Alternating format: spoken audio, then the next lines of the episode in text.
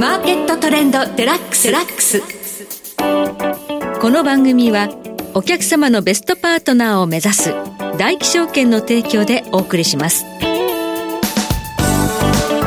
皆さんご機嫌いかがでしょうか？大橋ロコです。株式為替をはじめコモディティなどデリバティブ取引の最前線の情報をピックアップしてお届けしてまいります。今回はトレジャリーパートナーズ代表の戸田雄大さんをスタジオにお迎えしております。戸田さんこんにちは。こんにちは。今日はどうぞよろしくお願いいたします。よろしくお願いします。戸田さんには為替特にねドル円相場についてお話伺っていきたいんですけれども、はい、今年に入りましてドル円相場あんまり動き大きくないなという印象ですがいかがですか？そうですね。今年はドル円131円からスタートして、はい、えーと、今135円なんですけれども、うん、まあ、若干のドル高円安の相場になっています。はいで年初の段階では、はい、多くのアナリストがですねあのアメリカの利上げが時期に停止するだろう、うん、そして利下げに転じるだろうという中で、まあ、ドル安円高のシナリオを描いてたというのが一般的なんですけれども、だんだんとこうシナリオがずれてきているなというふうに思っていまして、はい、で今日はですねそのあたりのことを詳しくお話ししていければなと今年はドル安で円高になるかもしれないという予想が多かった。そうです、ね、確かにそういう印象でしたね、まあ、その割にはそんなにこう大きく円高にはなっていないということで、うん、このあたり今日はじっくりとお話伺っていきます。どうぞよろしくお願いいたします、はい、その前に今日の主な指標の方お伝えしておきましょう今日大引けの日経平均株価です。292円94銭高、29,242円82銭で取引を終了しました。続いて現在取引されていますクリック株365の日経225です。前日比148円高、29,195円で推移しています。そして金 ETF は前日比8円高の25,338円。原油 ETF は1円安2,446円で推移しています。そしてクリック365のドル円相場、現在134円96銭から99銭で推移しています。ではこの後戸田さんにじっくりとお話伺ってまいります。大気証券はお客様の利益に真にかなうサービスとは何か魅力あるサービスを生み出す活動とは何かを問い続けながら全てのお客様に新たな発見最適な機会確かな満足を提供します。業界ナンバーワンのベストパートナーを目指す大気証券株式会社金融商品取引業者東海財務局長金賞第195号。マーケットトレンドデラックスさて今日はトレジャリーパートナーズ代表戸田雄大さんにお話を伺ってまいります。ドル円相場現在134円台ということなんですが、まあ思ったより、えー、年初のアナリストの予想とまあ、沿わないというか、うん、まあ、もうちょっと円高になってるはずなんですよね。そうなんですよね。で、例えば今はマーケットの話題の中心には、そのまあ、アメリカの利上げの停止っていうところに加えて、はい、アメリカの銀行株の下落だったりとか、ね。はい、アメリカの債務上限問題とか、はい本当に一見すると米ドルがめちゃめちゃ弱くなりそうな話が蔓延しているにもかかわらず、はい、ドル円が底堅いんですよね、はい、そうですね。もっとこう、リスクオフだって言って、円高になってもおかしくないようなニュースたくさん出てる割には、はい、これなんででしょうか？これはですね、あの、まあ、一言で言ってしまうと、はい、まあ、円があの、みんなが想定していたよりも、さらにちょっともう一段弱い円が弱いってことですね。すね円高にならない。で、最もその大きな材料としては、日銀の金融緩和継続の方針というのがありまして、はい、まあ、上田新総裁になったんで、はい、で上田新総裁がイールド株コントロールの変更するかな、政策修正変更するかなとかっていう、まあ、えー、織り込みもあったんですけれども。マーケットの観測ですね。そうですね。はい、思ったよりもやっぱりニュートラルで、年末まではなかなか政策変更しないんじゃないかっていうところは一つは聞いてる。うんで、他にもいろいろありまして、ええ、まあ、もう一つはシンプルなところで言うと原油が高い、はい、で、日本は資源を輸入しないといけない中で、どうしてもその資源の輸入、貿易の赤字というところが残ってしまうと。は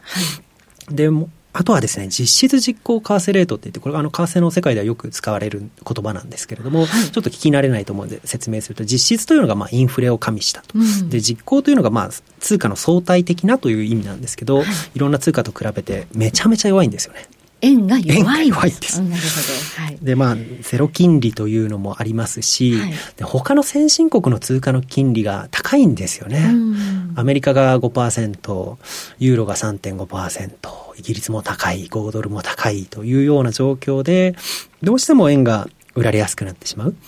あの、為替だと円を買い持ちしているとですね、スワップポイントって言って、どんどんどんどんそのコストを払わないといけないといけなくなってしまうので、はい、円を積極的に買いたいっていうプレイヤーがまああんまりいないというのが実情かなと思ってます。はい。まあ、コロナ禍明け気がついてみたら世界中が大インフレということで、はい、そうなんですね、えー、金融政策的にはもうどこもかしこも利上げをしているんですが、日本だけがまだゼロ金利、しかもそのプラスアルファでのイールド株コントロール政策さえまだ解除しなそうだなと。そうなんですよね。で、もうコストプッシュっていうところが今回のインフレの主な要因なんですけれども、うんはい、やっぱり一番効いてるのはヨーロッパの方で、はい、その震源地であるウクライナに近いというところで、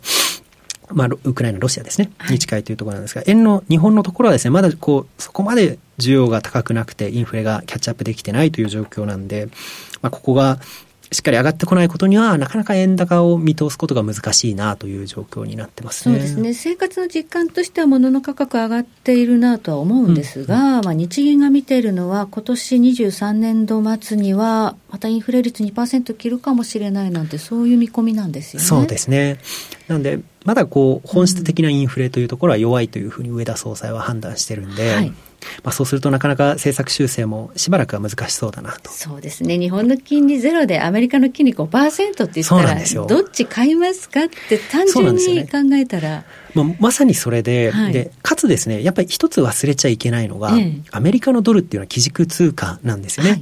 はい、貿易にも使う、投資にも使う、米国株買うにも我々はドルを買わないといけないはい、いろんな人がやっぱりドルに変えるっていうようなニーズがあるんで。需要があるんですね。そうなんですよね。確かに利上げがその停止した今後利下げに転じていくかもしれない時期にということはあるんですけれども、はい、それでもやっぱり一定の需要があるドルというのを、まあ、若干アンダーバリューしすぎたのかなっていうところはありますね。結果論ですけどね。はい。うんまあ、アメリカが利上げ停止したのかどうか、まあ、そういうメッセージは先週の FOMC 見ても声明文から追加利上げの、まあ、文言が削除されたっていうのはあるんですが、どうもでも雇用統計見てても雇用の状況も強いですし、ね、賃金も上昇してますし。失業率3.4%って過去最低の水準ですよね。この分でいくとインフレってそん簡単に落ち着かない。収まらないと思いますね。うん、あの、インフレも今、えっ、ー、と、今週ね、CPI が水曜日にありますけれども、ね、そうですね。で、木曜日に PPI ありますが、先月よりは強いというふうに、えっ、ー、と、見てる。はい、ますし、えっ、ー、と、まあ、そうですね、簡単には収まらないかなと思いますね。そうすると、この絶対的な権利差っていうのは長期間続くであろうという中で、なかなか円高にならないっていうのは、構造的にそうなんですね。うん、そうですね。あの、ま、例えば、うん、えっ、ー、と、チャート的に見ても、あの、もし、あればですね、日足とか月足で見てもらいたいんですけど、かなり底堅いような形状になってます。はい、それから円を買う裁量がやっぱりなかなかない。低金利で買うとコストがかかるし、はいドルを持ってた方がまだいいかという判断に非常になりやすい。で、他の先進国の通貨の金利も高い。チャート的にも強いって考えると、ちょっとね、やっぱこう、僕が今日一番伝えたいことでもあるんですけど、はい、ドル円、クロス円を安まあ、こう、安易にっていうと、ちょっと言い方あれですけど、下に見ておくっていうのは、ちょっと危ないかもしれないなっていうふうに思ってます。ただ、昔はですね、何かこう、大きなリスクイベントがあると、うん、まあ、避難通貨として円が選ばれて、円高になるっていうようなことが、たびたび繰り返されてきたんですけど、それがなんか最近あんまり起こらなくなってきた。特にあの3月の銀行破綻、あのぐらいのイベントがあったら、もうちょっと円高になってましたよね。そうですね。そこで言うと、あの、2008年のそのリーマンショックの時とかと比べて何が今違うのかということですけれども、円高にならない一つの理由として、各国の中央銀行の動きがめちゃめちゃ早いんですよ。はい、今回のその銀行の預金保護の動きであったりとか、はい、流動性供給の動きであったりとか、はい、えー JP モルガンに、えー、ファーストリパブリック銀行を買収した話であったりとか、はい、もうとにかくこう危機が起こらないようにというような迅速な動きなので、うん、この辺がですねやっぱり10年前の中央銀行の動きともう明らかに違うなっていうのはなんかこう肌感覚として感じてますね。リーマンショックの時っていうのは結構その低迷する期間長かったという印象ありますが、うんうんすね、今回は例えばコロナショックも本当に V 字で、うん、そうなんですよ。あっという間に緩和をしてしまったと。いうことで、安心感があるんですね。中央銀行すぐ動くっていう。うね、あとグローバルに協調するっていうところも、すごい早いですし、はい、まあ、本当に各国連携して危機を起こさないっていうことが、少なくとも金融の世界って相当固く出来上がってしまったので、はい、そう簡単に崩れないのかなと思いますね。なるほど。こうソフトランディングというかですね、緩やかにこう、景気がとか経済が悪化していくというシナリオがメインとしてはあるんだと思うんですが、えーと、急にですね何かのショックが起こって目詰まりを起こして血管が回らなく、血が回らなくなってしまいましたみたいなことがなかなか起きづらい状況と。今足元のテールリスクとして、はい、まあね、挙げられているのが債務上限問題なんですけど、ね、これもどうですか、そんなに。これですね、はい、あの、債務上限の、まあ、ポイントとしてはその6月1が X デーとかって呼ばれていて、はい、で、まあ、そこまでになんとかこう予算の上限の引き上げないといけないんですけれども、はい、冷静にこれも考えてみると債務上限問題って、えーと、実はアメリカの金利上昇要因なんですよね。あ米債の問題なので、そうなんです米債売りにつながるそうなんですよ。アメリカの信用がなくなるんで、米債売りなので、米金利は上昇しますと。あれ、米金利上昇するっていうことは、これドル円はそんなに下がらないのかなっていうところもあるんですよね。リスクでね、あんまり円買いにならない構造になってますからね。で、若干気になって、2011年に債務上限の問題で、はい、あの、アメリカの国債がダウングレードしたっていう話があったんですけれども、えー、そこの時の値動きも見たんですけど、さしてなんかその影響が出てるようなマーケットには見えなかったんですよね。ということを考えると、今回も、えっ、ー、と、まあ、あの、仮にですね、6月1日までギリギリの瀬戸際までなんかこう、交渉が行われると、はい、その間のクレジットデフォルト、あの、CDS とかのそのスプレッドとかは上がって、はい、その保険料っていうのは上がると思うんですけれども、じゃあそれでもってなんかドル円が下がるのかっていうと、むしろ上がる方には効いてきちゃうんじゃないかなというふうに見てます。で、あとはその、もし、仮にそこで、えっ、ー、と、6月以降もずれて、本格的にデフォルトを起こすっていうと、これまた違う話になると思うんですけど、はい、あの、6月までに無事に終われば、そんなにドル円相場には影響ないかなと。むしろ、上に効いてきてしまうんじゃないかなっていうところが僕の見方ですね。戦略としては、では、はい、あの、下がったところは、まあ、丁寧に拾っていくのがいいのかなっていうことですね。すねまあ、下がったところを押し目買いするか、はい、あとはドル円ベタっとロング持っておくかみたいな、そういう状況かなと思いますね。はい。ロングしておけば、まあ、スワップの収入が結構大きいですからね。大きいですね。年率5%つきますんで、はい、5%の下落までなら耐えられると。はい。ありがとうございます。え今日はトレジャリーパートナーズ代表戸田雄大さんお迎えいたしましてお話を伺いました戸田さん今日はどうもありがとうございましたありがとうございましたそして来週です。来週のこの時間はマーケットリスクアドバイザリー共同代表新村直弘さんをお迎えいたしましてコモディティの市況についてお話を伺っていきます。それでは全国の皆さんごきげんよう。ここまでのお相手は大橋ひろ子でした。